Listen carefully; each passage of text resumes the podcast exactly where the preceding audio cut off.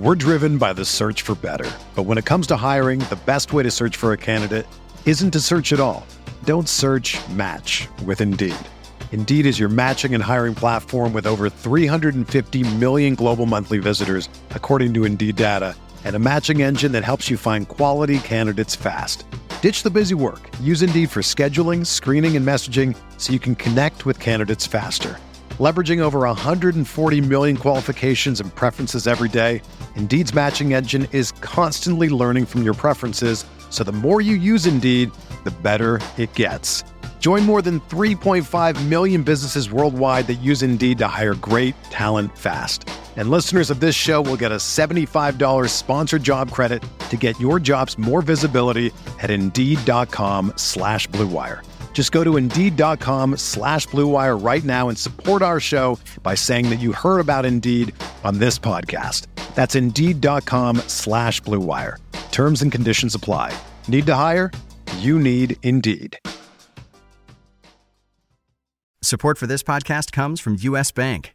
When it's time for a new credit card, the best ones do way more than just buy stuff. And that's why U.S. Bank offers credit cards that make every day more rewarding. Earn cash back, score points when you shop, dine out, travel, or binge watch, or get a low intro APR. U.S. Bank credit cards were designed to fit your lifestyle. So make every day more rewarding and check out usbank.com slash credit card. U.S. Bank credit cards are issued by U.S. Bank National Association ND. Some restrictions may apply. Member FDIC.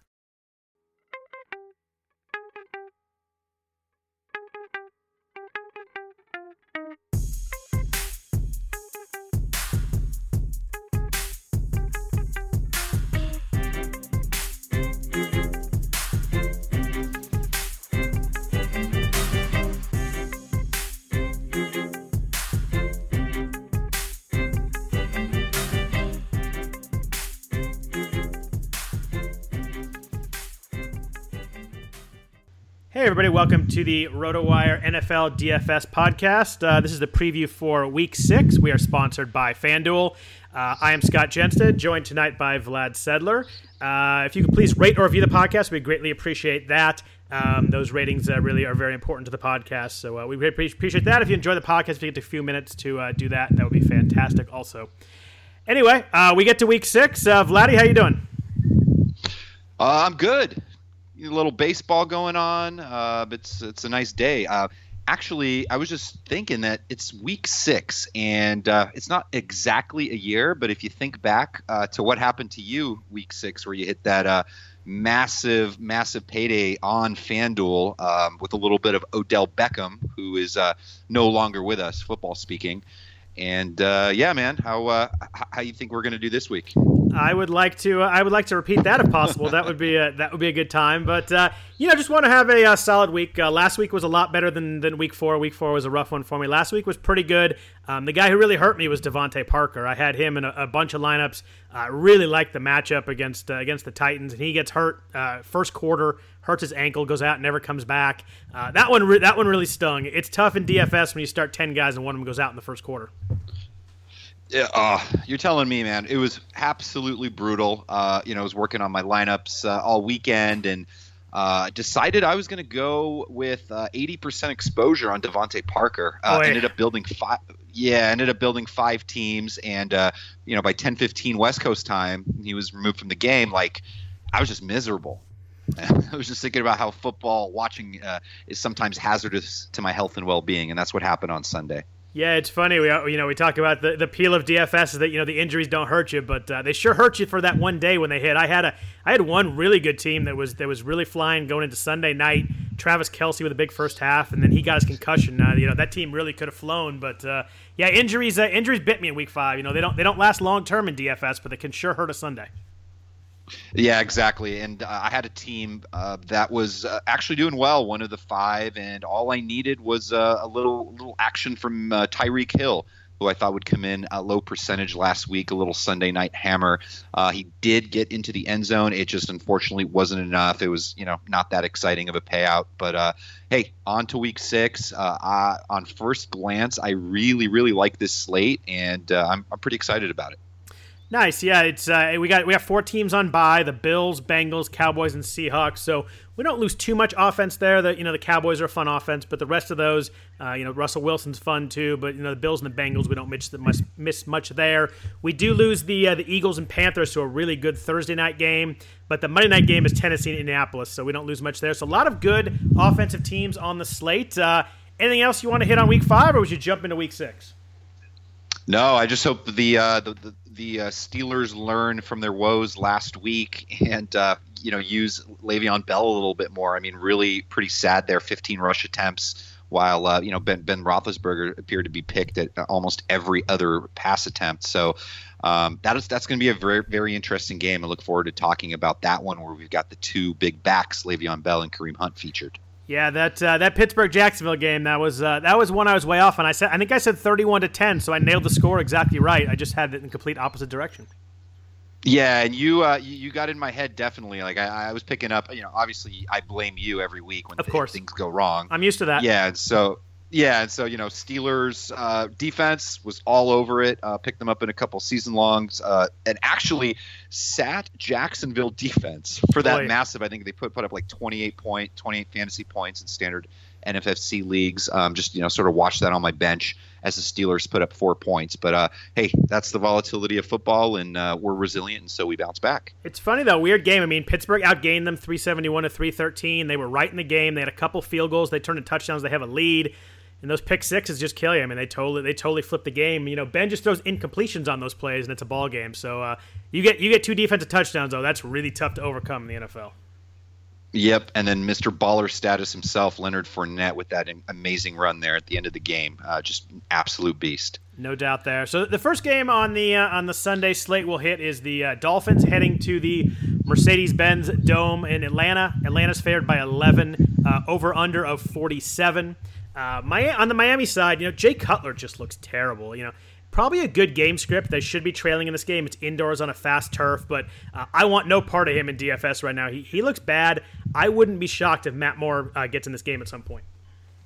Wouldn't be shocking at all. Uh, I, I, really don't think he can touch Cutler. I know that on some of the uh, the other sites, uh, I actually uh, wanted to pull the trigger on Cutler, didn't end up doing it. But like you mentioned, he looked horrendous last week. 12 for 26 on on pass attempts. Now has three interceptions in his last three games. Can hardly even you know jump over 150 yards passing. Uh, and you know we'll, we'll see how how things play out for DeVante Parker this week, uh, who obviously is a diva and doesn't play when he's healthy or when he's not healthy, and uh, he's questionable still this week uh, as we head into Thursday. Um, so you know that could perhaps open a little something up in uh, in a game script format for a Jarvis Landry, who obviously works better on uh, P, you know PPR full PPR sites. Um, and even somebody like Kenny Stills, who's super, who's uh, super cheap there. and as far as JHI is concerned, you know the 6900 tag is palpable. Uh, if you think they can hang, um, you know it is a large point spread there with a with with an 11 tag. But uh, you know for me, you know it could be the, the, situation where you know like Melvin Gordon sort of came out of the blue. Um, you know a guy that's been good, underpriced. You know comes up and has a big game. I don't necessarily see this being the same sort of game script for Ajayi to come through on a 6900. Yeah, I mean he he had a lot of work last week. Is the funny thing. I mean they they won that game and he had 25 carries but only 77 yards. He had two catches for two yards receiving and a fumble. You know, I think everybody's kind of in that mode that he's got to explode at some time because he had the three huge games last week, but he just doesn't look like the same guy right now. He's still breaking tackles, but their offensive line's not opening up holes. Uh, this could be a bad game script, though. So it's one of those things that I think Ajayi needs volume. I think he needs touches. Um, in a game where they're an 11 point underdog, I worry about how many times he touches the ball in the second half. Yes, and on the uh, you know the the Atlanta side of the ball, uh, you've still got Julio Jones bothered by that hip. Um, you know, we're going to see if he's going to be a full run. Um, you know, this week. Uh, to me, the most interesting guy, honestly, is is Devonta Freeman, and, and honest and truly, why not? I mean, he's somebody I'm I'm very interested in paying up for for cash, 8,500 tag. Um, you know, favorable game script there, uh, 11 point favorites. He's got at least one touchdown in every game this season. Uh, Miami Dolphins are tough against the run, a 3.1 yards per carry against. Uh, but Atlanta is one of the top graded offensive lines. You know, Freeman's going to get those goal line carries. And so uh, I'm definitely interested in Devonta Freeman this week. Yeah, I mean, I always like Freeman, especially indoors on the fast turf. Uh, but you know, Miami hasn't given up more than 60 yards to a running back in in, in all the four of their games. I've been really impressive. You mentioned the 3.1 yards per carry. Good game script though for Freeman. Uh, my only concern is maybe they get they get too far ahead and they, they use a lot of Tevin Coleman. But you got to think if they get too far ahead, it's because Freeman's probably done pretty well. Uh, 8,500 is uh, you know a pretty high price tag. Uh, where do you fall on Matt Ryan this week? 8,100 in a game they're favored by 11. Might not throw much in the second half. The Miami passing stats look okay, but you know Matt Cassel and Josh McCown were two of those four games. Uh, Brees had 268 and two touchdowns on him. Rivers had 331 on him. Um, my only issue with Matt Ryan, I love him this week. I think he's going to go crazy in the first half. I just wonder if they get up uh, whether he sits on the ball the second half. And, and, I think a lot of it really depends on uh, you know Julio Jones and his viability and health for this game. I could definitely see that combo as a potential uh, G, you know beginning of a GPP stack. Uh, you know, but just with you know Miami not being able to hang in this one, I, I just don't see this being a very competitive game. Uh, Mohamed Sanu is not in the mix, and so you know, I mean, I think this is even a spot where you might see somebody like Tevin Coleman, you know, lined up in the slot and you know in in uh, you know two back sets. Uh, a little bit, uh, probably better suited for full PPR. But uh, I mean, you know, honestly, who's going to step up here? You've got you know Taylor Gabriel, who's um, really hasn't done much this year and is is is really sort of a, a big play type of guy who doesn't really you know get a lot of volume. Uh, Justin Hardy's good around the uh, around in, in the red zone, but you know, are you really going to use you know Hardy unless you're building 150 lineups? So you know, I, am just trying to find a way. Um, you know, to really get a piece of this offense, um, you know, if, if Julio isn't 100%, I don't know how I would be able to do that. Yeah, I, am pretty much uh, pretty sure I'm going to go with some Julio. 8400. Um, everything I've read sounds like he's good to go after the hip. He did have the bye week, so that helps a lot. Um, you know, the Miami defense is, uh, has given up some big games to receivers. Nine catches for 100 yards to Keenan Allen, eight for 89 and a touchdown to Michael Thomas, three and 95 and a touchdown to your boy Robbie Anderson. I just feel like Julio might be finally due for a monster game. You know, he's kind of been close to it. He's had a couple a couple games where he had 100 yards or close to it. Uh, he just feels like a big game. I, I think it might be coming. I think he's finally. Uh, I think he's finally healthy. Everything I read is pretty good. Obviously, I'll do some more studying on that uh, as we get closer to game time. But I think Orion. I think Orion Julio combo will be not as high percentage as it usually is, and could pay off large. Yeah, and you know, additionally, you know, anytime Julio is on the slate, uh, which is you know, anytime he doesn't have a bye week or is injured, I'm going to have a share, uh, going to have a share of him, and right. so um, you know, like you say, anytime you think you can get him um, a little under owned, um, always a good spot for him. Yeah, my favorite guy in this game is actually you mentioned real quick was Jarvis Landry uh, at 6,500 with DeVante Parker. You know, maybe playing, maybe not uh, with the ankle. Uh, you know, Landry's a target monster. 43 targets last four weeks. It's a perfect game script script for someone like him. You know, I think uh, Cutler's going to be passing a lot the second half. A lot of uh, eight yard checks down to Landry. Love him in full PPR. I even like him in half point PPR this week. I like him at 6,500 at FanDuel. He's one of those mid range receivers I really like this week. Exactly, and if uh, especially if, if DeVante Parker is less than 100, percent I mean, obviously Landry's going to get a lot of attention from the defense. Um, but you know, for 6,500, uh, definitely a good play. Another game uh, indoors. We have uh, the Green Bay Packers headed to their division rival, the Minnesota Vikings. Uh, Green Bay's uh, three and a half point favorite. Over under is pretty high in this game, 47, as it usually is when Aaron Rodgers involved. Starting with the visiting Packers, you know, Rodgers is just so good. He's he's nine thousand this week, so he's fully priced. But he's one of those guys just always playable. Ten touchdowns the last three weeks. Uh, even though he only had a couple hundred yards average in the last couple weeks, hasn't as many passing yards, but the touchdowns have been there. Um, the Vikings defense have only allowed 300 yards once to to one quarterback. Hard to fade Aaron Rodgers, but uh, 9,000, good defense on the road. Um, kind of a tough spot for me to pay up for, for Rodgers this week, I think nine thousand it's a lot of money. It's you're essentially uh, really needing to rely on that 300 yard three touchdown game to get you know approximately two and a half uh, x on his salary. And uh, you know there are just a lot of guys that i like lower that will cover um, that you know and especially expensive running backs that i like that's going to make it really tough for me to play aaron rodgers this week. Uh, you know, with Jordy Nelson, I think he should be fine after missing uh, the last series of Week Five. He looks looks good to go. He gets the tougher draw of the trio with uh, Xavier Rhodes. Um, I really like Davante Adams again. Uh, you know, he, he's going to probably get that Trae Waynes coverage, uh, and, and, almost more importantly, I mean, Rodgers loves him and trusts the guy, and so you know he's back, he's in the mix, he's he's well priced, and so um, you know there's always Randall Cobb there as well. Uh, but I think Adams lines up for the best matchup here. I just, you know, I, I, don't necessarily see this one being a barn burner. I think, you know, anytime you're looking at a game, uh, you know, at Minnesota, it's not one that I, I necessarily target uh, quarterbacks with. Obviously, we make exceptions for Aaron Rodgers, but I think his upside's limited a touch in this one.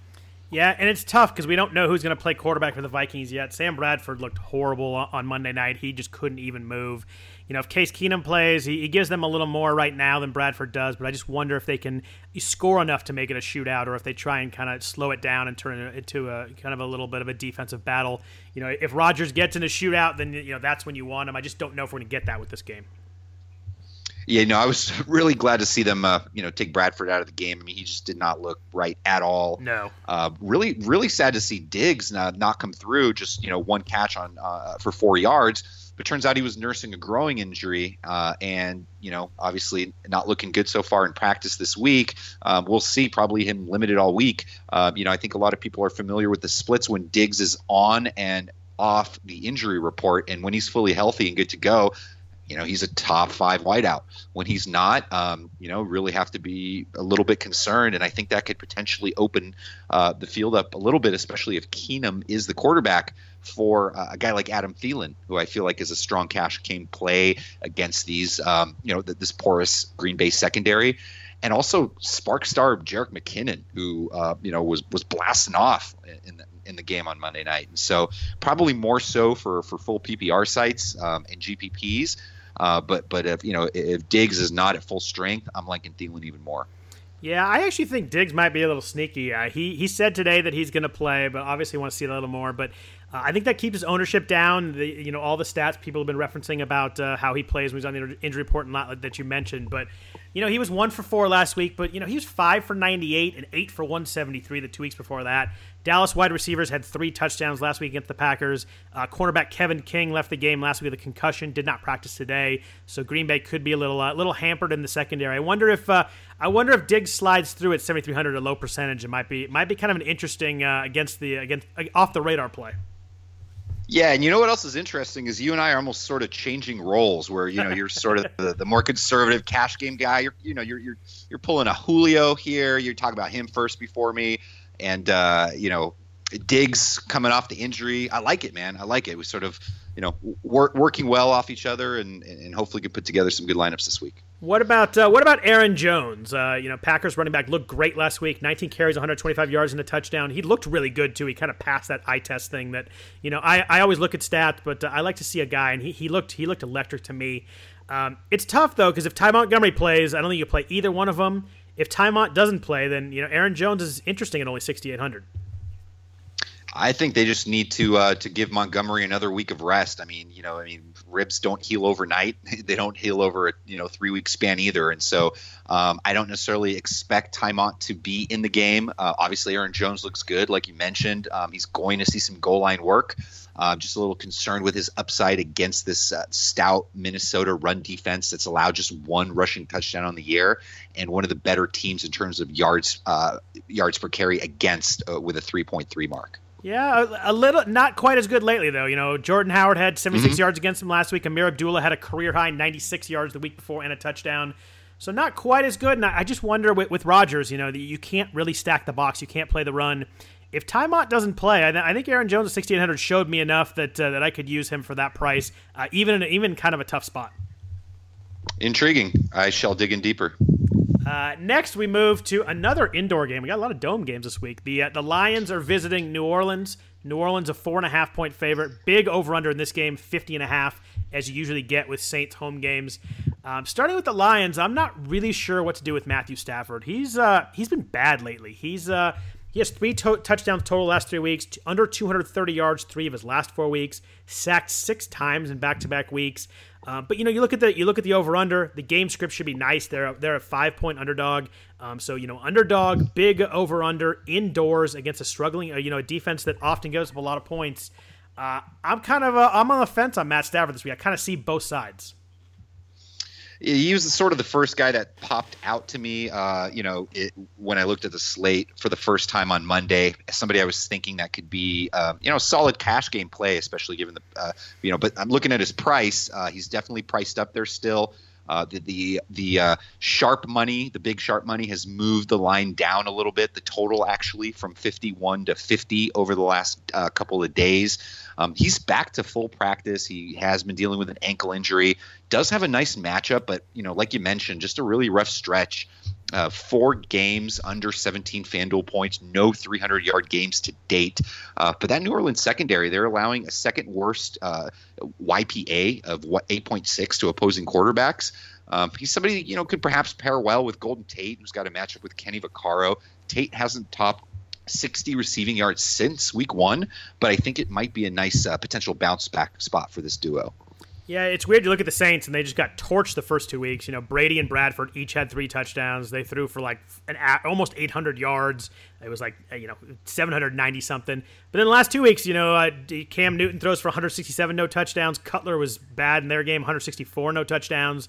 So they're kind of hard to hard to figure out. I don't really buy into those last two weeks. That was before Cam really got going. Um, so I kind of buy into more the first two weeks. I wish Stafford wasn't 8,500. Um, I think uh, he, he's kind of a GPP play, though. I think that the the three four touchdown game is kind of in the bag, especially if this game turns into a shootout, which is very possible it could be. Um, I like Golden Tate a lot this week. You mentioned him, seventy six hundred. Quiet last week, five catches, 48 yards, but had a bunch of targets. He had eight or nine targets. Really good game script. Like I said, you know, they're an underdog, big over under. Uh, I think Tate is the play this week. 7600 kind of high enough where he won't be high percentage. They didn't uh, he didn't bump him down based on his recent struggles. Um, I think I think I go with more Tate than Stafford based on the price, but uh, I don't know. Stafford's tempting uh, in this matchup. Yeah, and I, and I, think on the New Orleans side, uh, it's good for Brees. Obviously, that he's he's on his home turf. Um, you know, they're they're coming off the bye. Uh, you know, but it's a tough matchup for him against a stingy Detroit pass defense. Uh, Michael Thomas is most likely going to see uh, get that Darius Slay treatment. Uh, and we're probably going to have Willie Snead back, a, a, fully healthy Willie Snead. We've been waiting all season for this. Uh, served the suspension earlier, was dealing with a minor injury, but uh, he looks like a full go. Um, honestly, it's just really tough to guess between guys like Coleman, uh, Ginn, and you know who's going to. Um, you know, basically reap the benefits in in the passing game with Michael Thomas busy with Slay. Um, so to me, I'm really interested in the two underpriced running backs there, especially with uh, Adrian Peterson no longer in the picture. Uh, I mean, it's not like he was utilized much, anyways, as it was, but like the price on Ingram and Kamara is really nice. And Ingram is he's he's really underpriced, sort of underutilized so far, but I think he's much too talented. And the fact that Haloti Ngata, uh, who is now out for the year, obviously won't be in this game, I think is a nice boon to this uh, to this rush offense. See, we talk about the Detroit secondary. I know they have a lot of talented players, but week three, Matt Ryan, 294 yards, two touchdowns. Last week, Cam Newton, 355 and three touchdowns. Kind of, kind of torched Darius Slay. I mean, we talk about him; he's a really good cornerback, but you know, gave up a long touchdown to Kelvin Benjamin.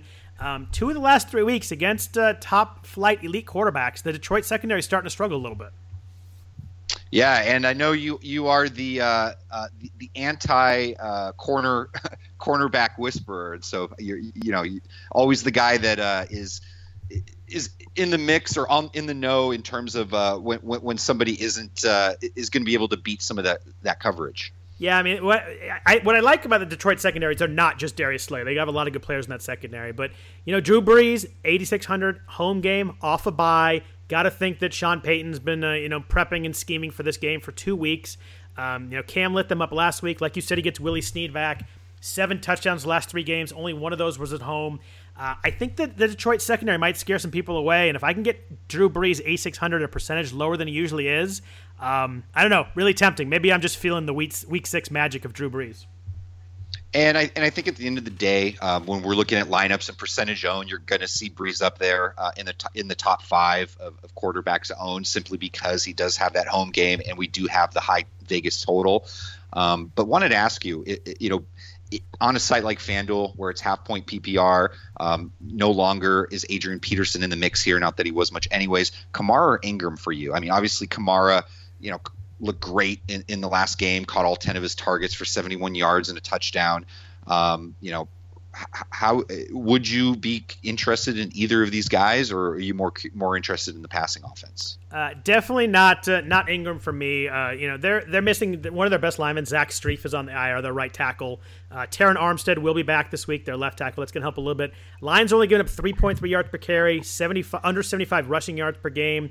You know they gave up eight, 18 carries for 21 yards to Jonathan Stewart last week. They've only allowed one running back over 66 yards on the season. That was Devonta Freeman, 106 in week three.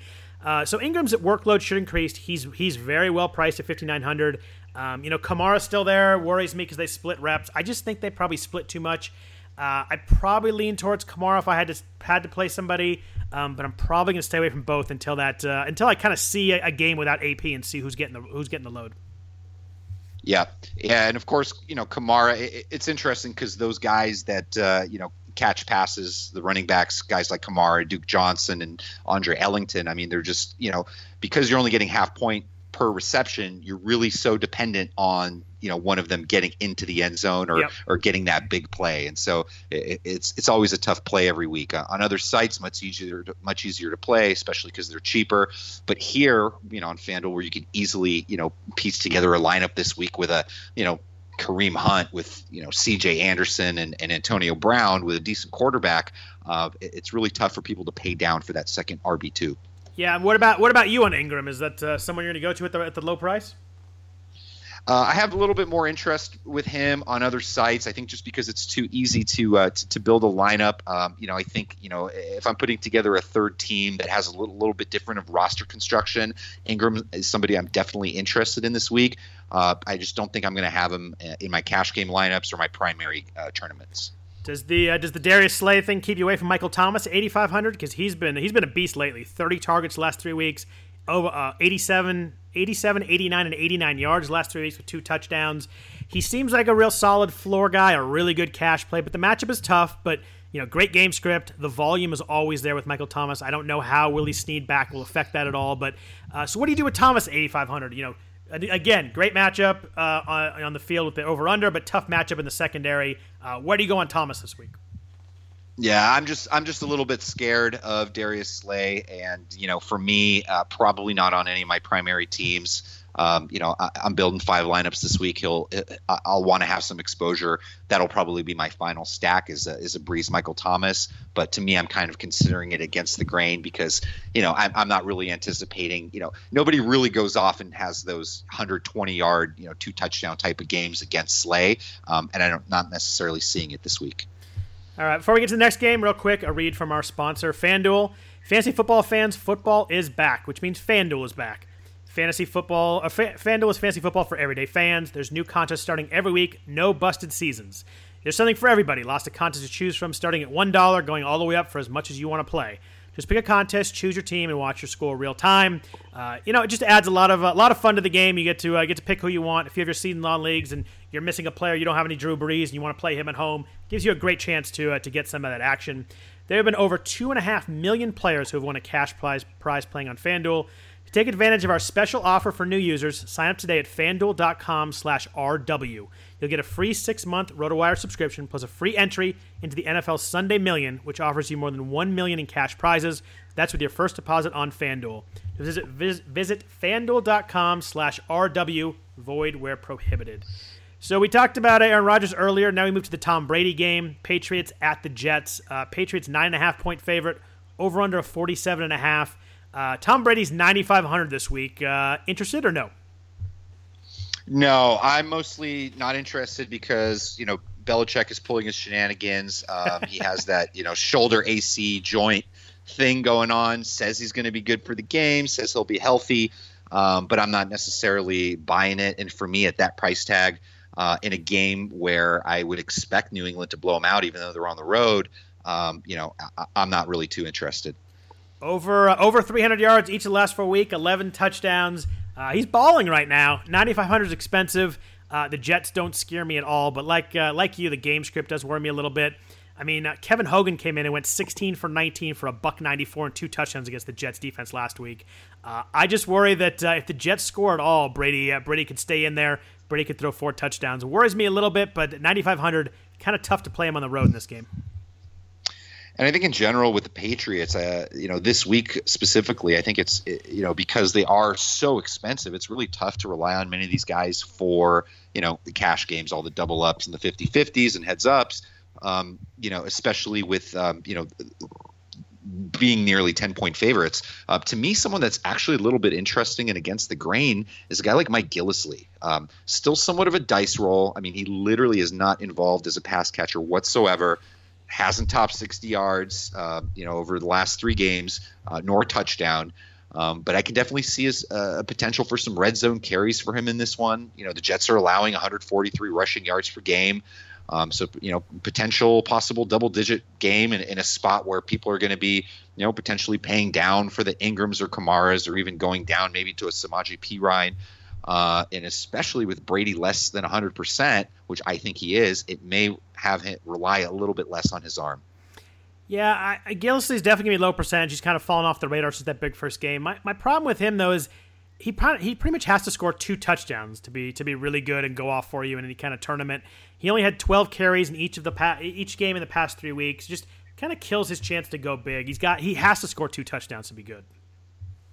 Yeah, and, and, and some of the other guys in, in, that offense as well. I mean, obviously Chris Hogan is the most trustworthy of the pass catchers, four touchdowns in his last five games. His price has gone up. He's actually rather close to Brandin Cooks' salary. Uh, Cooks is seventy nine hundred. Hogan is seventy five hundred this week. Uh, Cooks is going to draw the tougher matchup with uh, speedy top Jets uh, cornerback Morris Claiborne. So to me, Cooks is probably a little bit more of a GPP guy. Um, and then there's Gronk. If he's healthy uh, you know, he's obviously a pretty penny at eight thousand this week. Is is he somebody you're interested in? If you had to, you know, roll with one to go with your Brady uh, between Cooks, Hogan, Gronk, maybe even Amendola, uh, who would you be interested in there? Uh, right now, mine's Cooks. I mean, he's just been such a beast the last four weeks. 32 targets last four games, over 60 yards in each game, five touchdowns in that stretch.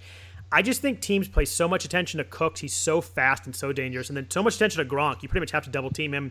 There's no way to double team Hogan. I mean, he's just he's always going to see single coverage. He's always going to get in spots where he can get open, and I I just think that the way they are when Cooks and Gronk are both healthy, it's almost impossible to cover Hogan. Uh, oh, you said you said Cooks was your guy in the beginning. No, but you're. Oh, I'm sorry. I, I, meant, I meant if I said Cooks, I meant I meant Hogan. Sorry, yeah.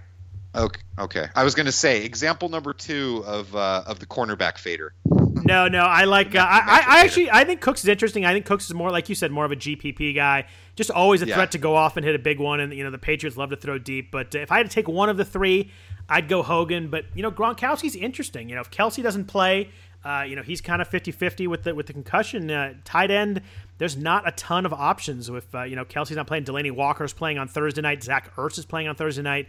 A lot of the top end tight ends might not be there, and Gronk is kind of a huge edge in the pool. I mean, he's got he has over 80 yards last three weeks when he played with two touchdowns. He just gives you an edge on everybody at tight end. Just a matter of fitting him at 8,000 is tough though. You've got you've got to find a, a low a low price gem in order to make up that difference. Exactly, and I think that really works with uh, you know you're going to see a lot of people paying down for tight end this week. Uh, Gronk will definitely be a sharp play if he's healthy, uh, but it works with a lot of options at running back that are a lot cheaper this week. Uh, and then on the on the New York uh, Jets side of the ball, is there anything that interests you there? Um, you know, like from myself personally, uh, I don't know what to do with Josh McCown. Like, you know, I, have got him streaming in a couple of season longs uh, because Russell Wilson is on bye. Uh, like the potential game script with him uh, in the second half. The problem is he just doesn't really chuck the deep ball. Um, he does occasionally, um, but most of the time it's somebody like Kearse or Robbie Anderson having to do all the work. But it's just a lot of those short and intermediate passes and I wonder how much uh, you know McCown can really generate and get going, even against this defense that hasn't been all that great. Looked better against Tampa Bay on Thursday Night Football, but in general, um, you know, is, is, there any chance here for for a second half comeback from McCown? Yeah, I mean, you say they look better, but they only they only kind of look better. I mean, Jameis Winston still threw for 334 yards in that game. The Patriots have allowed 300 yards plus passing in all five games, but McCown just has so little upside. You know, if you're playing in a GPP, you need your quarterback to do something good. He's been under 250 yards in all five weeks. He's been under 200 yards in three of those five weeks. You just can't win getting that from your quarterback. Uh, so I have no interest in McCown, but I do have a little bit of interest in Jermaine Kearse. Again, should be a great game script. If they're down the whole second half, you got to figure he's going to get a lot of targets. He was four for 38 last week, scored a touchdown. Uh, the Pats have given up 70 yards or more to seven different receivers in five weeks of the season. It's a crazy stat. They've just been killed in the passing game. They're going to throw a lot in the second half. Um, what about your boy Austin Seferian Jenkins? Uh, you uh, we we we kind of disagreed on him last week. He got the he got the short one yard touchdown that made him a good play. Uh, I still don't like him going this week. I know a lot of people do. Uh, where are you on ASJ this week? Uh, lukewarm, I guess. Not not not particularly excited. I mean, obviously the Patriots' defense in terms of you know their uh, you know fantasy points allowed against each position is is pretty poor. Um, in fact, they're allowing the fourth most uh, fantasy points to tight end in terms of FanDuel points at 14.3. Um, so somebody that is in the mix. Uh, but because he's not playing Cleveland or uh, the Giants, he's not going to be uh, as chalky. Um, you know, to me, I mean, is there anything interest, interesting to you on the New York Jets side of the ball in terms of the, the running game? I mean, essentially, there's only one guy this week, as it looks to be, uh, with Powell, who may not play, and uh, Matt Forte, limited at practice, still dealing with that toe issue. Any love whatsoever for Elijah McGuire? Uh, I mean, he's remotely interesting if he can uh, get some uh, passes out of the backfield and catch the ball. You know, if they're behind and they check down a bunch, but you know, he had uh, two, three targets last week, two the week before. Even though he played a lot, um, I just don't. I think I'd probably just stay away from the uh, the Jets running game. Yeah, and for me, I mean, sure, it'd be interesting if if you know if, if I had a feeling that the Jets could hang in the game and he was going to get his 15 plus carries. Uh, definitely would be interesting in a GPP uh, dice roll. Uh, but for me, for the most part, not too interested in the in the Jets today. So my uh, my 49ers, uh, four straight games where they uh, they were right in the game with two minutes left, but are somehow 0 and 5. They visit the uh, Washington Redskins. They uh, Redskins are a nine and a half point favorite, over under 46 and a half. Um, starting with the Niners side of the ball, I got a couple of guys I'm interested in here, but uh, why don't you go first? anybody you like on the Niners side on on offense? You know what? Josh Norman uh, looks like he's going to be out of the game, and so uh, I really like the spot for for Pierre Garcon, especially in a game with a potential, uh, you know, game script with uh, San Francisco having to uh, try to stick with Washington. Um, you know, it was it was nice to see Marquise Goodwin actually catch a few balls last My week, dude. finally connecting. My dude, yeah. I love Marquise. Yeah, I mean, 11 targets. Uh, you know, had a similar line to Aldrick Robinson the week before when Aldrick went uh, three for 12, I believe, uh, but only had like 50 something yards. Marquise Goodwin last week, five for 11 for 116 yards. Uh, so, yeah, I think the most interesting guy there um, is, is, the SPARQ star, George Kittle, who helped win people a lot of money last week at under 2% owned. Um, you know, what are your thoughts? I know you know the Niners really well. Um, do you see Kittle becoming a, uh, a bigger part of this offense? And was was last week sort of the jumping off point? Why don't you tell us what the heck a SPARQ star is first? Uh, what is a SPARQ star? Oh, yeah. the SPARQ the the S P A R Q. Oh, the uh, like the workout stuff. Yeah, SPARQ the SPARQ rating. Ah, I gotcha. I gotcha. Um, yeah. I like uh, I like I like Kittle. Um, he's he's a little bit undersized. He's not a huge guy for a tight end, but uh, Brian Hoyer kind of relies on him. He, he throws him a lot of stuff underneath. He, he obviously uh, had the touchdown to uh, tie the game last week. Yeah, I think Kittle's interesting, but if I'm going to go anywhere in this game, I'm going to go with Pierre Garcon, kind of like you said. Only 6,800. I think he's a little bit underpriced. Just gets a lot of work. I mean, he has 29 targets the last three weeks. Had eight catches last week against Indy. Um, I think they're going to be trailing in this game. I think the Washington offense is going to play well through the first three quarters. Uh, I think we're going to see a lot of Hoyer to Garcon, you know, 12 yard slants in the second half. I think he's going to pile up some catches. Yeah, definitely interesting, uh, and, and, a lot of people, you know, coming in after last week and, and, and, seeing that big game. A lot of people are going to be picking up and picking him up in season longs and uh, probably get a little bit of DFS love. Uh, what do you see going on there with, you know, obviously Carlos Hyde still bothered by the hip. They're talking about him splitting carries with Breida uh, Matt Breida. Um, I still think Carlos Hyde, when healthy, is a top seven running back. Uh, just obviously didn't look like himself last week. Do you think that this talk is, you know, and, and this is going back to the preseason? I mean, what is it with San Francisco management? Um, you know, eh, what beef do they have with Hyde? And is it that Breida is really that good, or they just want to protect Hyde? I mean, what, what's going on there? I think it's probably a little bit of a combination. Uh, Breida just looked uh, looked a little better last week, and Hyde didn't have that explosiveness to him. I think that uh, when healthy, Hyde's still you know a majority of the guy, but Breida's done enough to split to you know get not split carries, but get a little bit get uh, a good amount of work in each game. Uh, I'm staying away from the Niners running back this week. So I don't like the game script. I don't like um, that. I don't know what the situation is with Hyde and Breida. I'm just staying away. Not uh, not either not a guy I'm going to play in any lineups, cash or GPP. However, on the Washington side. I'm going back, ride or die this week. Terrelle Pryor, 6,800. I like it. Yeah. Um, I'm interested in Kirk Cousins uh, for cash this week. Um, you know, not particularly a great game script for Washington uh, for the pass offense, um, but I'm still considering having uh, a handful of Cousins shares, pairing him with Pryor, and actually uh, Jamison Crowder, who I have to imagine that the, the, the Skins are going to, you know, or probably have used the bye week to probably get Crowder a little bit more involved in the offense. Um, you know, he's got the best matchup of the bunch against K'Waun Williams, the slot corner there, who has allowed a whopping 27 receptions to opposing slot receivers, like by far the most of any corner. It's it's insane. And so I, I kind of like a little Cousins Pryor Crowder action. I don't think the 49ers have anybody that can stop Pryor. I think that um, the Redskins have schemed in their bye week to get Pryor more involved. He was really involved week one, only seven catches the past three weeks. Did hit a big one in week four for a touchdown, but I think it's going to be uh, kind of the one of one of their their game plans uh, in the bye week to figure out how to get the ball to Pryor. He's just their most talented guy. Uh, I think he eats in a big way this week. I think at 6,800, he's going to be on a ton of my lineups, and I think he's going to be on a lot of winning lineups this week too.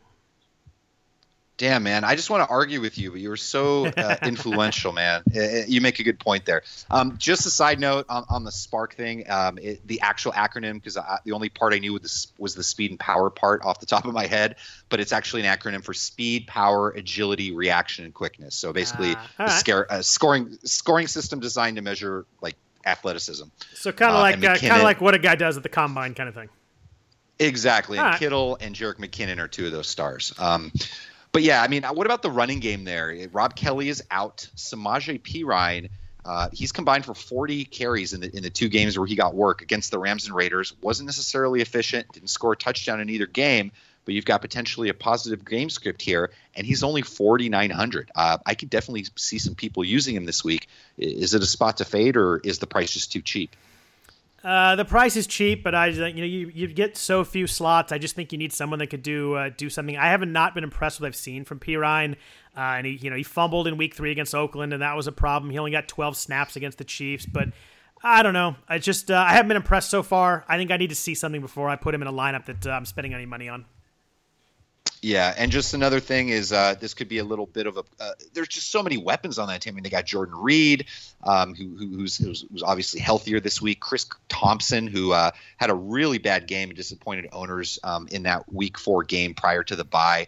Um, he's only six thousand as well, sort of in that land of receivers in the, the 6,000 range that we saw last week, um, where there were a lot of options. And so, um, you know, a lot of names to consider here. Uh, you make a really good case for for Terrelle Pryor. Um, I, I, I, like uh, Jamison Crowder for the for the price at 5,400 there too. Uh, Jordan Reed, I think uh, you know you mentioned him. Uh, 6,500 at tight end. Like I said, there's a lot of tight ends that are either um, not playing this week or playing on the on the Thursday game with with Delanie and uh, Delanie on Monday and the Ertz on Thursday. Um, the Niners haven't given much to tight ends, but they haven't really faced many. Greg Olsen got hurt week one. Jimmy Graham did nothing week two, but they weren't really using him at that point. Um, I don't I think Jordan Reed's kind of interesting. He seems to be fully healthy. When he's healthy, he tends to be a beast. Um, you know, in his two full games, he had 11 catches on 14 targets. I think he's going to be really active. If the Niners can hang in this game a little bit, uh, Reed's one of my favorite tight ends this week.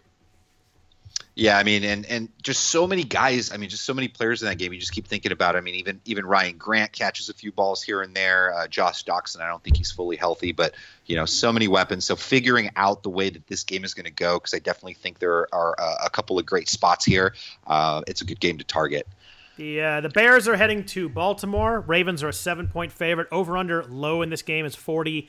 Um, on the Bears side, the only guy I'm even looking at remotely is Jordan Howard. He's 6,900, so priced pretty well. Um, I think the whole Tarik Cohen thing has kind of faded away a little bit. I think people have figured him out a little bit. Now that Benny Cunningham is there, he's kind of filling that role a little bit also. Uh, now that Jordan Howard's healthy, 60 carries last three weeks at about a four and a half clip. Um, should lean heavily on him with Mitch Trubisky as a rookie quarterback. Um, Baltimore gave up 144 yards to Le'Veon Bell, but it took 35 carries. I just don't really love uh, taking a running back against Baltimore. Game script probably not good as, as an underdog. Howard's the only guy consider on the Bears. Uh, is there anybody else that you'd think about? Uh, you know what, Jordan Howard, and I have him capitalized uh, because uh, I, I, really like him. I really like this matchup for him. Um, you know, I think it's a really good spot. I mean, the guy has seen at least 18 carries in each of his last three games. Um, you already mentioned uh, his usage, even more so with uh, with with Trubisky there under center. Um, and not to mention, um, defensive tackle Brandon Williams may be out for the third week in a row, and I think that really hampers the Ravens' pa- uh, run defense. Just hasn't been as solid. Um, obviously, they held uh, Lynch and Richard to a you know measly you know four yards per carry uh, or reasonable four yards per carry, but uh, you know obviously that offense just isn't clicking at all on any cylinders. Um, and so yeah, it's a great spot for Jordan Howard. Obviously, this is going to be one of those uh, inefficient defensive style grind them out games. Uh, the total is even dropped from 41 and a half down to 39 and a half. Um, so if I want any exposure to Chicago, it'll be with Jordan Howard. Um, it is interesting. Kendall Wright uh, at 5,200. Um, just not necessarily. I, am not really looking to get any piece of any of the passing games in this one. Yeah, I'm, I'm in the same boat. I thought Trubisky actually looked pretty good against Minnesota, but you know, first game, first road game, uh, going into Baltimore, I just don't not something I'm paying for. On the Baltimore side, uh, what about Javorius Buck Allen at 5,800? 21 carries last week and four catches. You know, a good sign that the, they had a lead last week against the Raiders, and he ran the ball a lot. It could be a, a game script game here too. Uh, you know, seven point favorites could be in the same boat where they have a lead in the second half. He has 20 receptions the last four weeks. He's not very explosive. He's a guy that has to have volume to be good. Um, but you know, Jerick McKinnon killed the Bears last week. Uh, what about Buck Allen at 5,800? So last week, most impressive is that uh, uh, he he he he ran the ball 21 times. And yep. So you know, obviously Ter- Terrance West is hurting. Uh, you know, you've got you know uh, Alex and, Collins, and Ter- the fumble Terrance machine. West, Terrance West sucks too he's horrible, absolutely horrible. So you know, Buck Allen is definitely in the mix. He's in again that range of guys, fifty seven hundred to sixty three hundred. A lot of targets there. Um, and, and, if you think this is going to be a run heavy game, Baltimore with the lead, um, definitely have to consider him. Um, of course, you're really banking on him getting a touchdown. The good thing is also he is involved in the passing game, has at least four receptions in each of his last four games. What about uh, what about the Ravens defense? Uh, like I said, Trubisky looked pretty good, but you know threw a late interception. This is his first road game. The Ravens had three sacks and a touchdown against Oakland last week. You know, good game uh, formula, uh, home team, young quarterback as a favorite. Uh, yep. Ravens defense, you like? I do. One of my favorites. Uh, someone you're gonna be playing. Ha- hash- Go ahead. Yeah, I'll have some. I was gonna say hashtag analysis there. Yeah, yeah, yeah. I like them. They're good. Yeah yeah, I'm.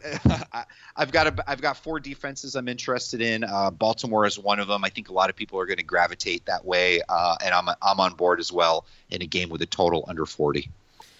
Moving on to another game that's uh, big spread. Uh, Houston's favored by nine and a half at home against the Browns. Over under a 45. Um, the Cleveland side, they're the visitors. Uh, the only guy that I'm remotely considering on the Cleveland offense is Ricardo. Is it Lewis or Luis? Do you know? I actually don't, and I'm not going to pretend to to know. I think it's I, Ricardo. it's got to be Ricardo Lewis. Um, I mean, I'm I'm I'm usually good with pronunciations, but I just, I called uh, Breda, you know, I called him what I call him Breda, and it's Breda. Uh, but yeah, I'm, I'm, gonna go with I'm gonna go with Lewis. Uh, he's got uh, 17 okay. targets last two weeks. He's uh, he's a min price at 4,500. He's got uh, 10 catches, 135 yards the last two weeks. One of those guys that, again, game script guy. They're a 10, a 9.5, 10 point underdog. They're going to be throwing a lot the second half. Kevin Hogan starting this game for Cleveland, my Stanford boy. Uh, looked good last week, 16 and 19, a buck 94 in his limited time. Uh, I don't want to play him. I don't want to play anybody else on the Browns. But if I need a cheap receiver, uh, I'm going to just call him Ricardo. Uh, at 4,500, should get some work. Yeah, uh, Ricardo Suave. Um, to me, for me, I'm more interested in playing Kevin Hogan uh, naked, basically, without any receivers or, or, you know, just obviously it looks like Ricardo Lewis is the guy that is, um, you know, getting the bulk of the work there. Uh, Rashard Higgins has fallen off the map altogether. Uh, Kenny Britt is pretty much retired in season, almost like Ben Roethlisberger. um, but 6100, I mean, you can do a lot with uh, with Hogan there, um, and really fit in some some some pieces. Um, you know, go against go a little contrarian by paying up for two running back spots and maybe go with an Antonio Brown or you know maybe someone else if you really like a you know like a Michael Thomas. Um, you know he, he's a dual threat. I think he's a nice upgrade on the rookie Kizer, who just doesn't look ready. A potentially good game script and going against secondary that isn't all that great. I love my Stanford dude, but you're on your own with that one. All right, fair enough. What about Houston side? Uh, Watson, uh, he's yeah. been bananas. Deshaun Watson's rolling over, are averaging uh, 35 FanDuel points the last two weeks.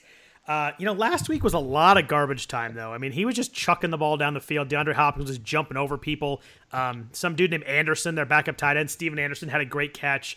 Um, the game script might get him this week. They're nine and a half point favorites. They might run the ball out in the second half. He's 11 touchdowns last three weeks. I don't think Cleveland can stop him, but I wonder if they get a lead and they slow it down, um, whether Watson can really earn that 7,900.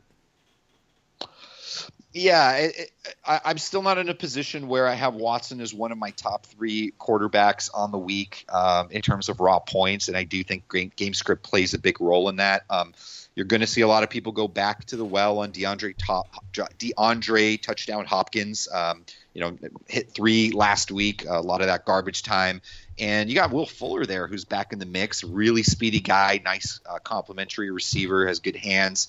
Um, so it's interesting. The, the one guy I want to mention is because we, we talked about him earlier in the week. We had the discussion uh, or argument about Ryan Griffin and whether, you know, what type of percentage we think we're going to see on the guy. Uh, obviously, he was nearly invisible last week, um, but I think he's going to get some attention, in ca- especially in cash games at min price um, just on the fact that people are automatically, you know, targeting those tight ends against the Browns, who, again, like you mentioned, started up the touchdown to, uh, to ASJ last week and let Tyler Kroft score two uh, the prior week. So, what do you think about Ryan Griffin?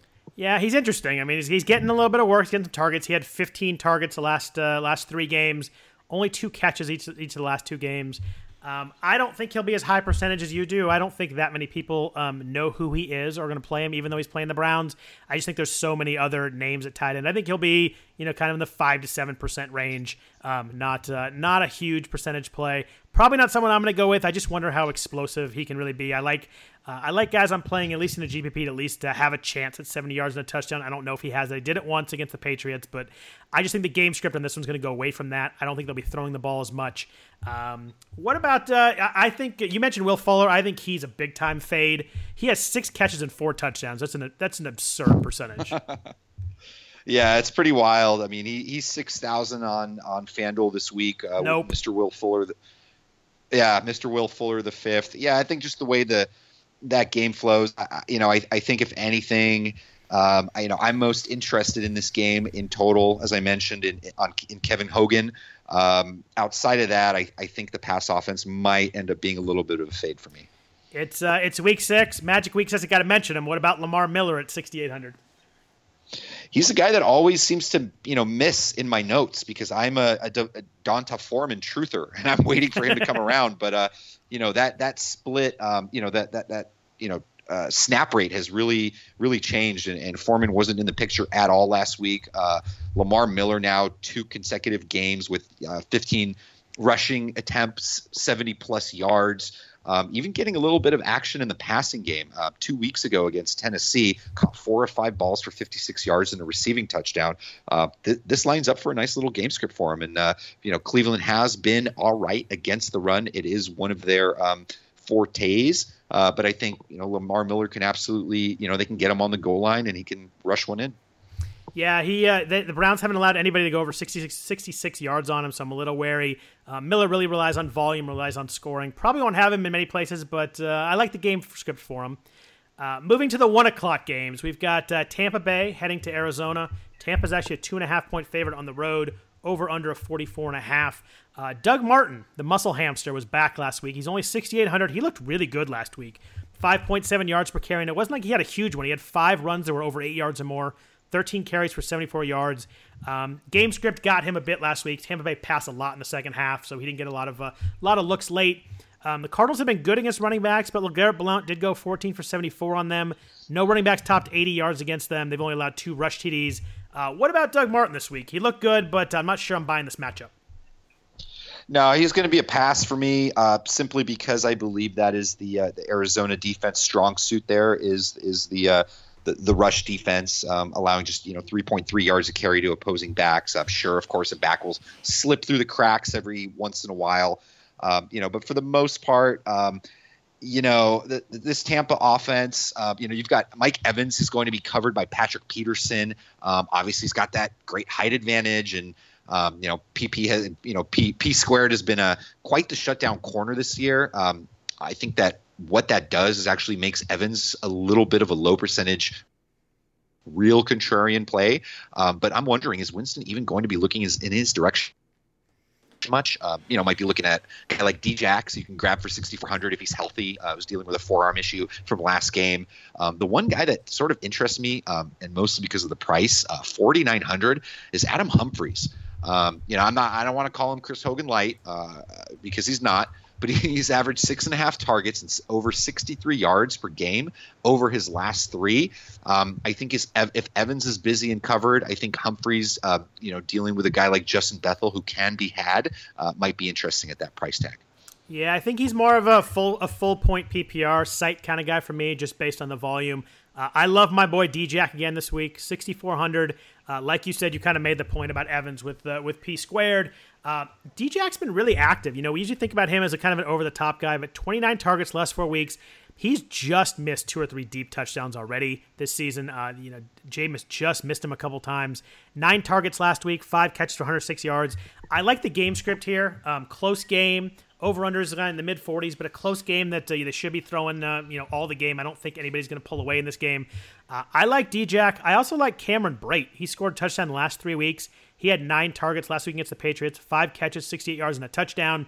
Uh, Arizona allowed 61 yards and a touchdown to my boy Zach Ertz last week. Um, you know, like you said, with uh, with with Peterson on Evans, they might look to Brate, might look to Jackson. Uh, I like Brate at 5,900. Yeah, and you know, Brate's he's basically a touchdown machine, and, and Winston loves him, and he tied for the league lead in tight end touchdowns last season with Hunter Henry. Uh, yeah, I mean, definitely, definitely in play this week. Probably going to see somewhere around 10 to 15 percent ownership. Uh, people are going to want um, a little piece of this game here. Uh, what about on the Arizona side? Um, you know, personally, I love the matchup for Larry Fitzgerald. Uh, a little bounce back spot after a couple of not so uh, great weeks against Robert McClain, uh, who I think is very beatable in the slot. I think Fitz is going to be peppered with targets.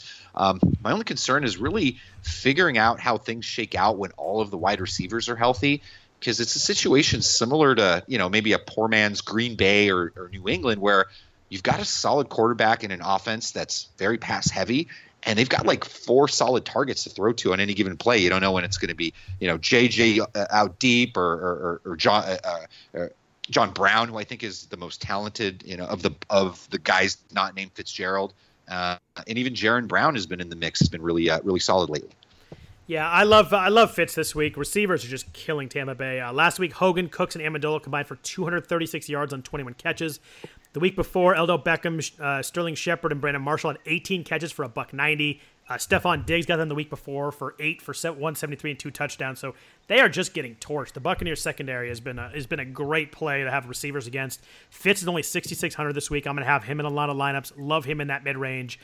But like you said, the other three guys are tough. I mean, I like uh, I like JJ Nelson as kind of the big play guy. If he's a, he's kind of a you know one of those uh, low dollar GPP guy, kind of guys to me. If you're really trying to hit big in a big contest, he's someone I like to throw in there at, at, his price, and he might hit a big one. He was four for 80 last week. So, uh, but like you said, they kind of mix around both Browns and Nelson. Um, so we we talk about the receivers. We talk about how many yards they're getting. Uh, what about Carson Palmer then at 7100?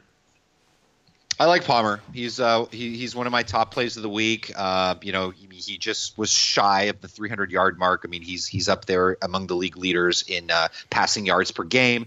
Uh, they really can't run, except for now. I'm going to be all in on Adrian Peterson this week. No, no, no. Stop me now. I'm kidding. Oh, no gonna, Peterson. I was like, holy crap! I'm gonna have to figure this one out.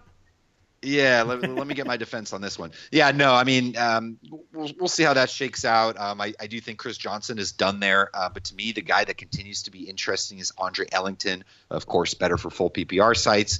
He is 5,500, but he's seen 32 targets over the last three games. Um, I've been using him a lot lately. He's been working out for me. Um, I think as far as uh, cash game exposure goes, I think uh, Palmer and Fitz are both in play. Uh, I think Ellington is uh, more of a GPP play, and I think you can also look for guys like the Browns, uh, Brate, um, and, and, even Djax and, and, and, my low percentage Millie play, um, Adam Humphries is, is guys to consider from this game. Yeah, I mean Palmer, they just can't run the ball. He's at 44 pass attempts each of the last three weeks, so the volume's there. 7100 is a good price. Uh, moving on to the next game, the uh, the Rams, who have been uh, playing well, although they had a loss against the Seahawks last week in a game they really outplayed Seattle. They uh, go cross country to Jacksonville, at least a late start that helps the Rams a little bit. Jacksonville's a two and a half point favorite off their big win over the Steelers, over under a 43 and a half. Um, on the actually on both sides, the only uh, guys I'm really interested in are both running backs. Um, starting with the Rams, where do you fall on Todd Gurley this week at 8,400? Uh, it's a tough, uh, you know, it, it's a really tough matchup for the passing for the pass game here. It's the second of a handful of very tough matchups for Goff.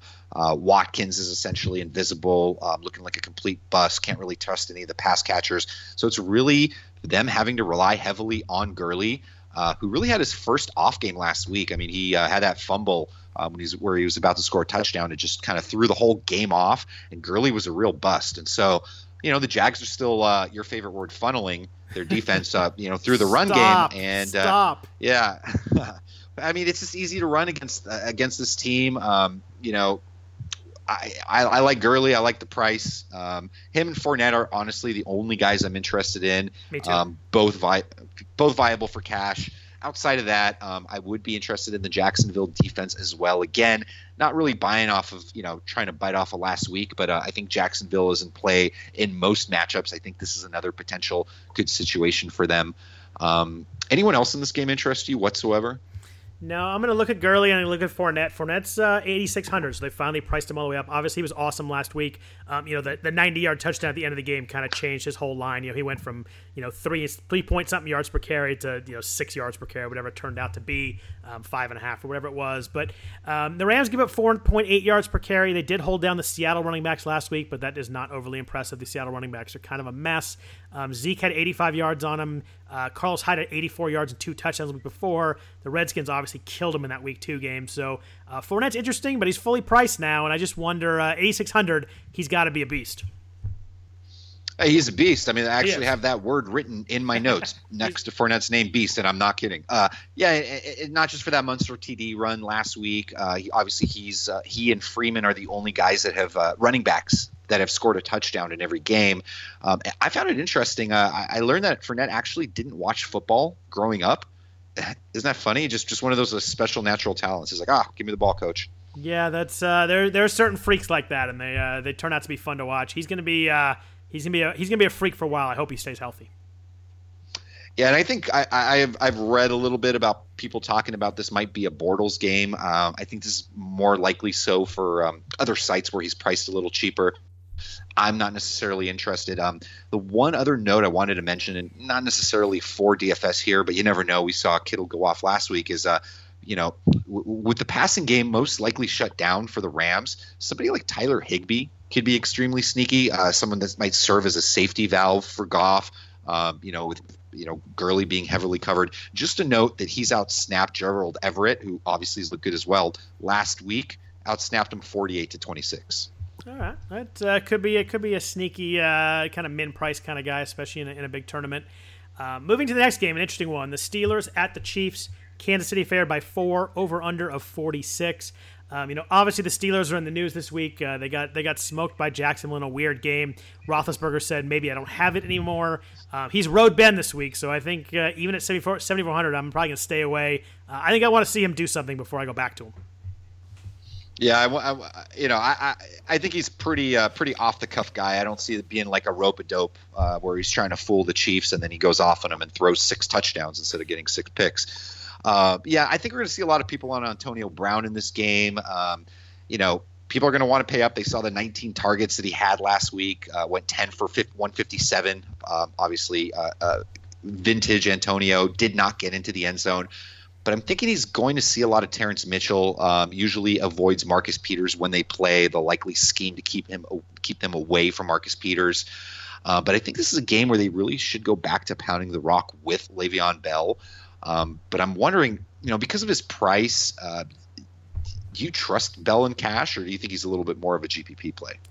Yeah, he's tough to figure out right now. I mean, he had that one big game where he had 144 yards and two touchdowns, but it took him 35 carries to get there. Their offensive line's a little bit banged up. Kansas City has not allowed a 100 yard rusher, um, but Kansas City has also kind of played from ahead, so they've been the other team's been passing against them. Uh, Lamar Lamar Miller did get 74 yards against him last week, but I don't know. It doesn't feel like a great spot for Bell. I loved Bell last week, and he only got 15 carries, but he did get the 10 catches, so he kind of uh, kind of made up for his lack of t- lack of carries. But I don't know. Maybe with Ben struggling, they feed him, and they figure that's the way to do it. But uh, I think Kansas City might uh, might play the run a little bit with Ben struggling. Yeah, and you know Kareem Hunt. Obviously, I think he's going to be uh, probably. You know, people are are gonna gonna pay up for the guy. I mean, he hasn't found pay dirt in either of the last two games, but he's now rushed for at least 100 yards in four of his last five. I, am thinking we're going to see uh, uh, north of 20% ownership. Not to mention, he had a whopping 29 carries last week, which was easily his career best. And that Pittsburgh run defense has been a little leaky this year. They've allowed six rushing touchdowns, and their 5.1 yards per carry against is actually the second worst mark in the league.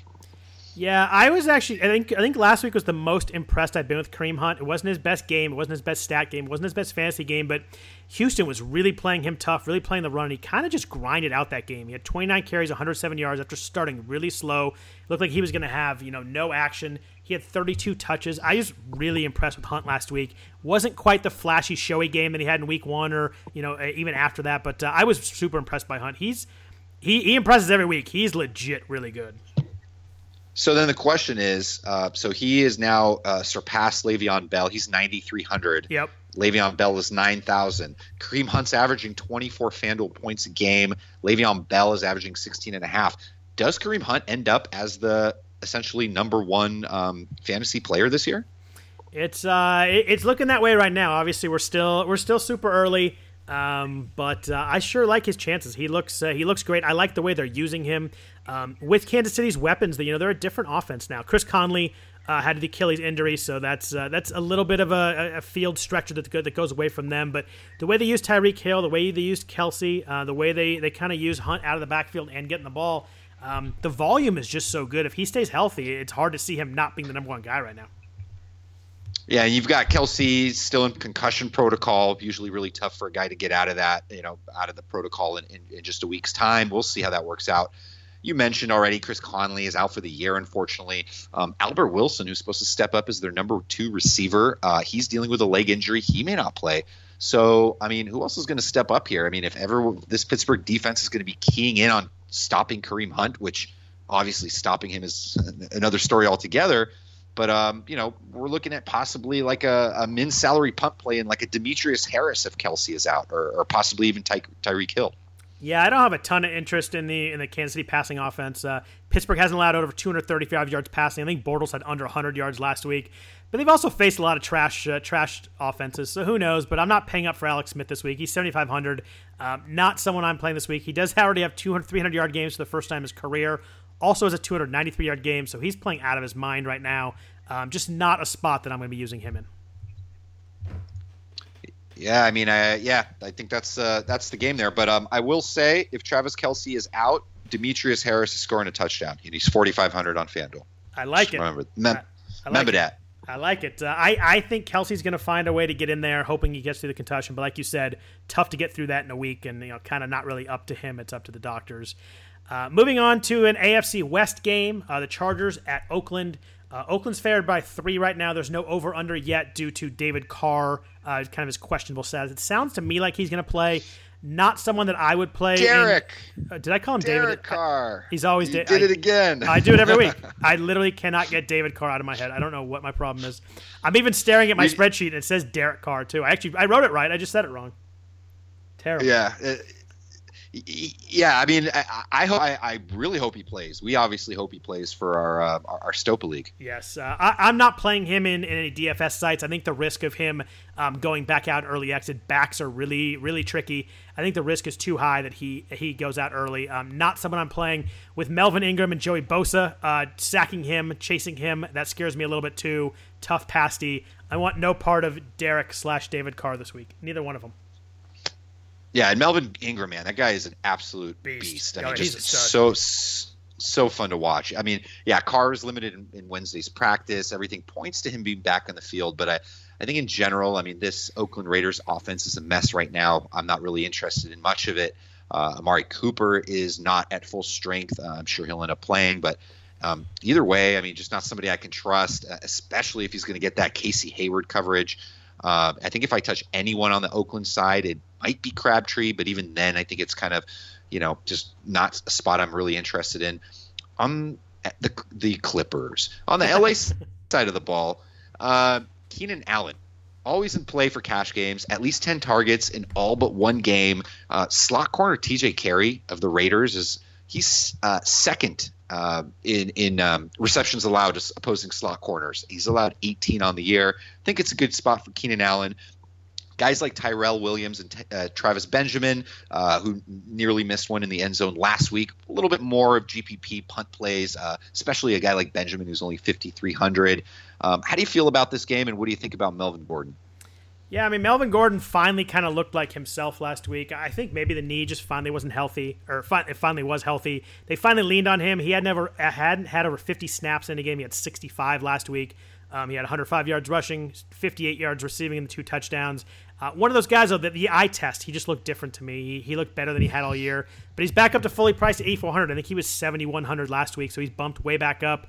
Um, not someone that I'm uh, I'm having a lot of, maybe a little bit. Uh, the guy that I like in this game, you mentioned Keenan Allen. Those targets just give him such a nice floor. Uh, if he scores a touchdown, you know it's gonna be a great week. Even if he doesn't, with uh, you know so many catches, so many targets. You mentioned double digit targets in every game but one. In that one, he had nine targets, so it's it's pretty wild how consistently uh, he's targeted.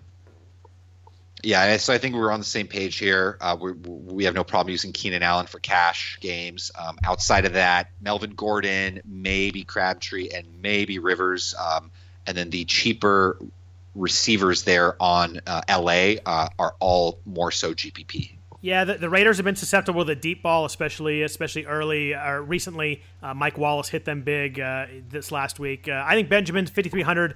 You know, a GPP boomer bust guy. Maybe if you're in a, a three dollar GPP and you want to be a little bit different, he's uh, he's kind of interesting. Real quick, Amari Cooper, 6,400. What the hell is going on there?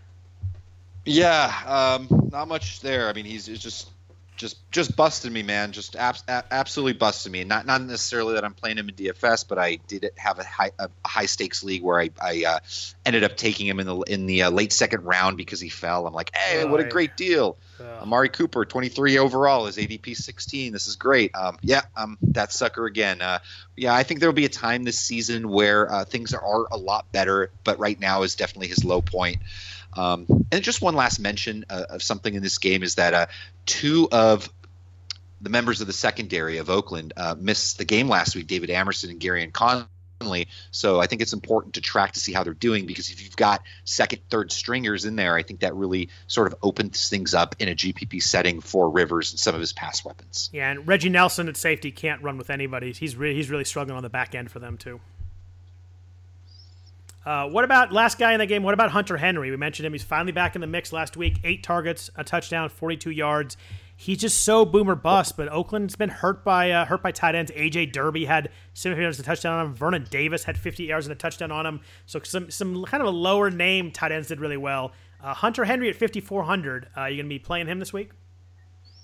Uh, probably not. Uh, Henry was my big guy last week. I liked him against the Giants. Um, you know, I mean, the Raiders have given up a couple of big plays, but for the most part, they've only allowed two touchdowns to opposing tight ends, the ones you've named there, and um, are basically near the bottom in terms of uh, points per game allowed, um, in terms of FanDuel scoring to opposing tight ends.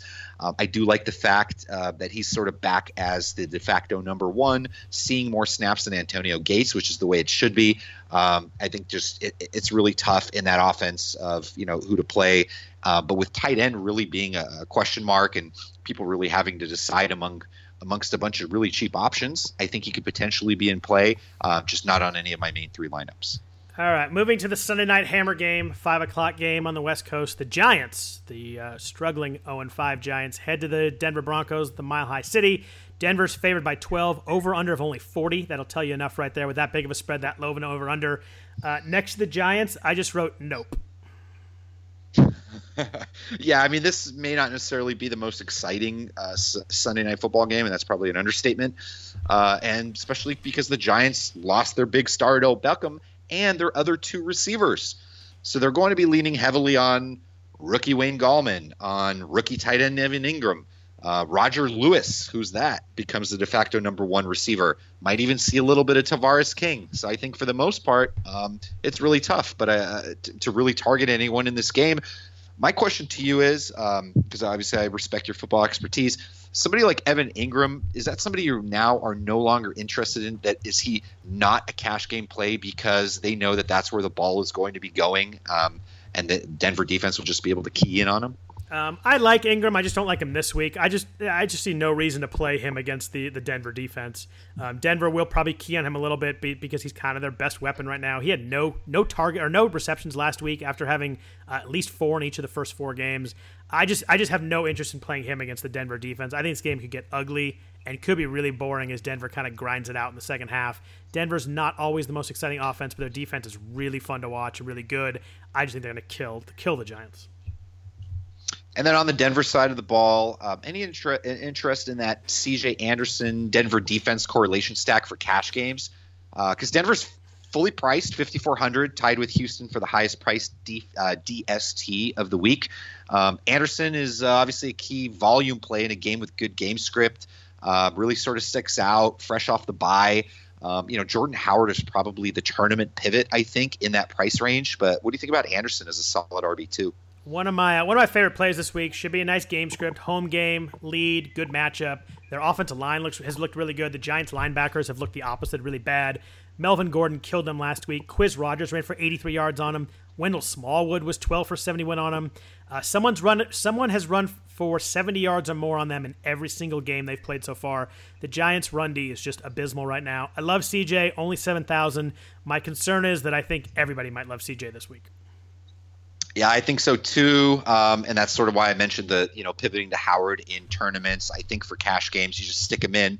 Uh, everyone's going to want a little bit of exposure to that evening game. That could be a good spot for it, depending on your lineup build. Um, any interest in uh, any uh, of in Sanders or Demaryius Thomas getting a bite of that Eli apple? that's your favorite. That's your favorite one every week. Um, I I always liked Demaryius Thomas, but the, he's got probably a lot of Janoris Jenkins on him. Uh, so I think I think Emmanuel Sanders might be a little sneaky. Only sixty seven hundred. Um, you know, I don't know if people are going to really be targeting this game as from the from the passing angle. A lot of C.J. Anderson ownership, so the receivers might sneak through a little bit uh, with an over under of forty and a big spread. Um, game script might work against them, but uh, uh, Rodgers-Cromartie sounds like he either left practice or got suspended, one of the two. But the Giants mm-hmm. are a mess right now. Um, I think if I had to go with one, I'd go with Emmanuel Sanders, 6,700. I might play him uh, in a couple spots for the uh, for the Sunday night game. But uh, what I like, uh, you mentioned the defense, 5,400. I like they priced him up. If they had priced him lower, they would have been really high percentage. Um, I think Eli makes a couple bad mistakes this week. I absolutely, I can see it. I even heard some trade rumors, which are interesting. But uh, yeah, I mean, with with Emmanuel Sanders, um, he spends a little bit more time on the right side, uh, where he'll probably line up with Eli Apple. Of course, uh, Sanders and DT sort of uh, you know swap sides quite often. Uh, you know, I do actually think that we'll see Demaryius Thomas finally score his first touchdown of the season. I hope um, so. I just don't know. Yeah, I mean, it's just not a spot I'm willing to jump on outside of tournaments.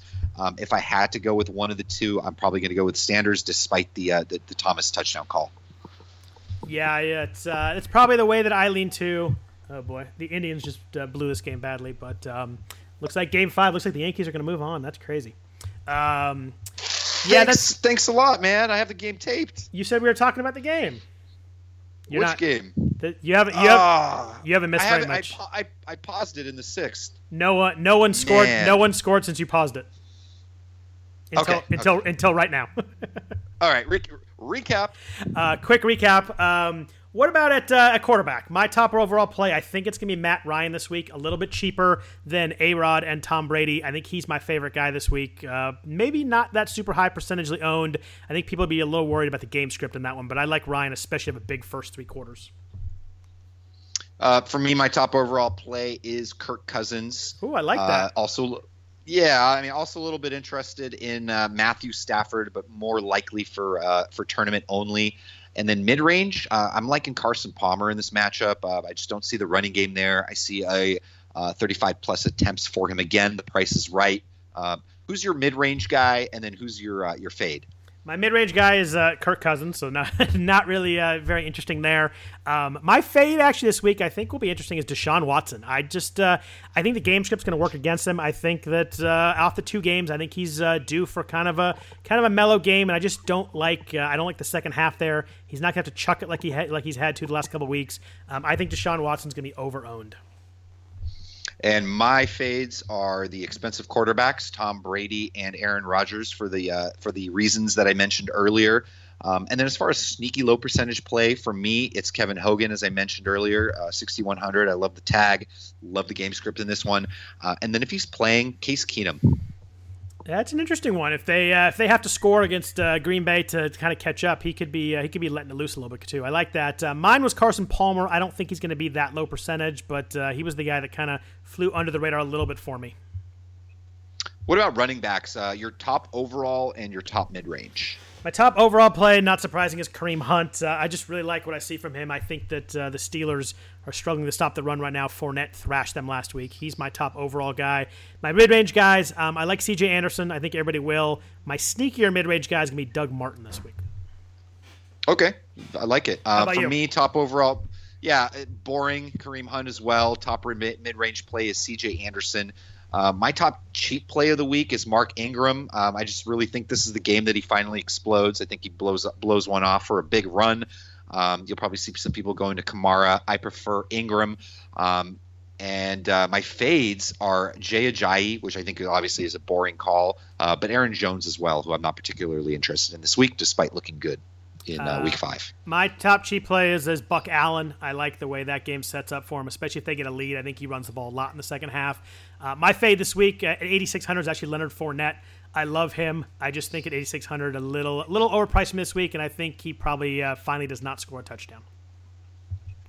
And how about Snooky, uh, Snooky sneaky low percentage plays? Um, for me, Jordan Howard, uh, number one, just pops out at the page for me. Uh, Mike Mike Gillislee, because I just can't quit him. Just don't play him in your main lineup, guys. Um, and then the the uh, the Ellington Kamara guys, uh, Duke Johnsons of the world, um, very interesting to me uh, for for the cheap price tag. Um, I just don't know if I'm going to have a lot of exposure, but I like them as a sneaky low percentage play. My sneaky low percentage guy this week is Tevin Coleman. Uh, I think they. Uh, nice. I think they're going to smoke Miami. I think he's getting a lot of work in the second half. I think he's getting a lot of work in the first half catching the ball, then a lot of work in the second half running the ball. I think they'll kind of give Freeman the fourth quarter off. I think Coleman uh, Coleman could uh, rack up a bunch of yards and maybe score this week at a, at a really low percent. Yeah, and I'm thinking more and more that it'd be wise for myself and for podcast listeners to fade um, Atlanta. You must have at least, after all that Scott's talking about here, um, you must have at least one Atlanta team. Uh, just just stack that you know, stack that up. Um, get Tevin Coleman in there, especially with, uh, no Sanu in the mix. Um, definitely going to be involved. So I really like that Tevin Coleman call. They are they when they're clicking, they are a really fun team to watch. So you know we're here for fun. If you if you can stack Atlanta, maybe go with a you could even go sneaky Ryan, Julio, and Coleman. Uh, could be a really interesting one that, uh, that scores a lot of points. My top overall play, you led me right into that. Is Julio Jones this week? Uh, who's your top overall guy? Uh, for me, it's Keenan Allen. Uh, overall, right. like the price yeah, like uh, just like the matchup. Uh, get a little exposure to that game in the afternoon. Give me a little points bump before we head into the evening. Uh, mid-range plays for me. Uh, boring with Larry Fitzgerald, but um, you know he's been off the mark a little bit over the last couple weeks. Do you think he bounces back big in this great matchup? Um, and also Adam Thielen, um, only because I am not sure that Stefon Diggs is going to be at full strength, and I think Thielen is going to reap the rewards of uh, uh, of some of those Case Keenum passes this week. Uh, I cheated on mid range mid range plays. I have five that I love. Um, uh, let's hear them. Larry Fitzgerald, Pierre Garcon, Jarvis Landry, DeSean Jackson, and my favorite one, Terrelle Pryor. I like all four, five of those this week. I'm going to mix and match them on a lot of teams. Nice. What about uh? What about cheap play? Uh, Ricardo Lewis slash Luis is is one just uh-huh. strictly uh-huh. a game script play. Forty five hundred. If I need a cheap guy, I think he's getting some targets. And then I got to go back to my boy Marquise Goodwin. I think the way they use him, he's a GPP boomer bust guy. 5100 this week, but uh, you know, 11 targets last week. They're using him. He's their deep guy. Uh, they take a couple shots to him. It's just a matter if they hit him. For me, uh, Jamison Crowder coming off the bye, just uh, you know, think the the team is working to get him involved. You mentioned Pryor as well. That makes a lot of sense. Um, but he's the guy for me. Uh, fade wise, it's going to be Mike Evans. Um, just not necessarily a spot I want to deal with with Patrick Peterson. Again, I, men- I mentioned the, uh, the, the height advantage, but this is a different Tampa Bay team um, that uh, has a lot of other weapons here, and they don't necessarily need to rely on Evans every game. Um, so he's the fade for me. What about yourself? My fade is uh, Will Fuller. Six catches, four touchdowns. Gross. All right, fair enough. Uh, sneaky low percentage plays for me. Uh, Humphries, Adam Humphries, and yep. Travis Benjamin are my two sort of punt plays. Uh, I like Travis Benjamin also. I also like J.J. Nelson. I think that uh, it's hard to figure out which of those guys goes off, but he's the guy that's most explosive to me right now. Four catches for 80 yards last week. Uh, he's my guy that uh, I don't think I'll have a lot of ownership, but could hit big. Tight end is tough for me. Um, you know what? I, I, I, was thinking about it. I wanted to put in um, Evan Engram as my top overall play. I just worry about him in that game. Um, it, fair to say, for the first time, I don't have a top overall play as we record on this here Wednesday evening. Mine's uh, mine's boring. It's Gronkowski. I just think he's a he's a big separator at the tight end position right now with Kelce a questionable. If Kelce plays, you know he kind of joins him in that group. In the mid range, though, there's a, some guys I like. I like Jordan Reed, a little bit higher on the mid range, 6,500. I like Cameron Brate, and then the guy we mentioned earlier, I like George Kittle, also with the 49ers. I think all three of those guys are going to be mixed in my lineups. My fade, uh, your boy, Austin Seferian-Jenkins. Um, I don't think he's good. 7.1 uh, yards per catch. Uh, he had a lucky one yard touchdown last week. He was six catches for 20 yards. Uh, he sucks.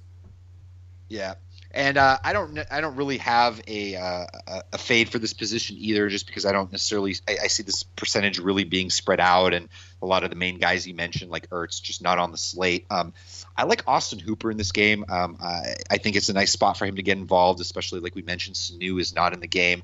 Um, George Kittle, as we mentioned, a lot of people will be box score watchers will follow up with uh, with Kittle again this week. Uh, but the truth is, Washington is uh, third worst against tight ends in terms of uh, points per game. Uh, I think that continues this week. I think Kittle Kittle continues to stay involved. Um, and then just can't forget to mention Ryan Griffin simply because he's playing the Cleveland Browns. And on the defensive side, my top overall play is no surprise. It's uh, the Denver Broncos. But on the cheaper side, low percentage, I'm I'm all over this game. I think the Atlanta Falcons. I think Jay Cutler um, might start to get a little risky. He's going to start to force stuff. They've kind of uh, sat on the ball a little bit. He hasn't made a lot of mistakes. I think this is the week that they get behind and he does some dumb stuff in the second half.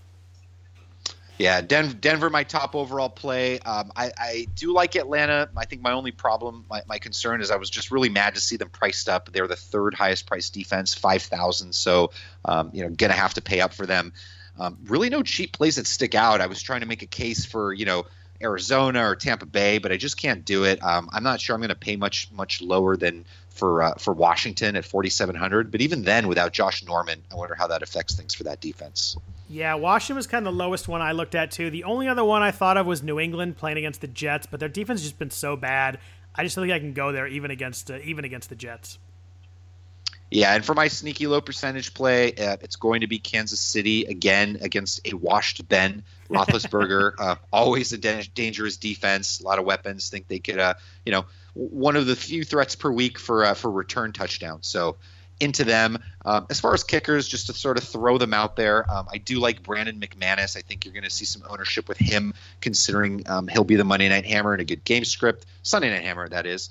Um, Justin Tucker, um, the long forgotten um, you know beast of a kicker. Um, is in a good spot at home. Harrison Butker for Kansas City, uh, and for cheap, I like a little bit of that Nick Novak. Uh, my favorite kicker this week, I have to look to see how much he is, is Dustin Hopkins. Nice, it works. He's only forty seven hundred. I will have him on a bunch of a uh, bunch of teams. Uh, I think uh, I like Matt Bryant also. As like we've said, we've pretty, made it pretty clear that we think Atlanta's going to score a lot of points. Um, I like your McManus play too. A little bit of a Sunday night action. Uh, they should score good against the Giants, but I think Hopkins is my favorite kicker. Very nice. Cool. Anybody else that uh, you want to discuss before we get out of here? Uh, no, I think we, we covered it pretty well. Uh, it's you know it's all about roster as it is every week, figuring out how we're going to how the field's going to build those rosters, how we are going to build in uh, tournaments to sort of differentiate, uh, you know, decisions like Kareem Hunt versus Le'Veon Bell, uh, what we're going to do with those uh, running backs in the 6,000 range. Do we want some Antonio Brown? So hopefully we help you all um, with some of your decision making for week six. Perfect. Well, thanks everybody for listening to the RotoWire NFL DFS podcast preview for week six. Again, we are sponsored by FanDuel. Thanks to them for that. Again, if you could please rate or review the podcast, we would greatly appreciate that. Uh, that those ratings and reviews do mean a lot. So if you could take two seconds to do that, we'd much appreciate it if you enjoy the podcast. Other than that, hope everybody has a great week. And we'll, we'll catch you next week. And uh, good luck picking this week.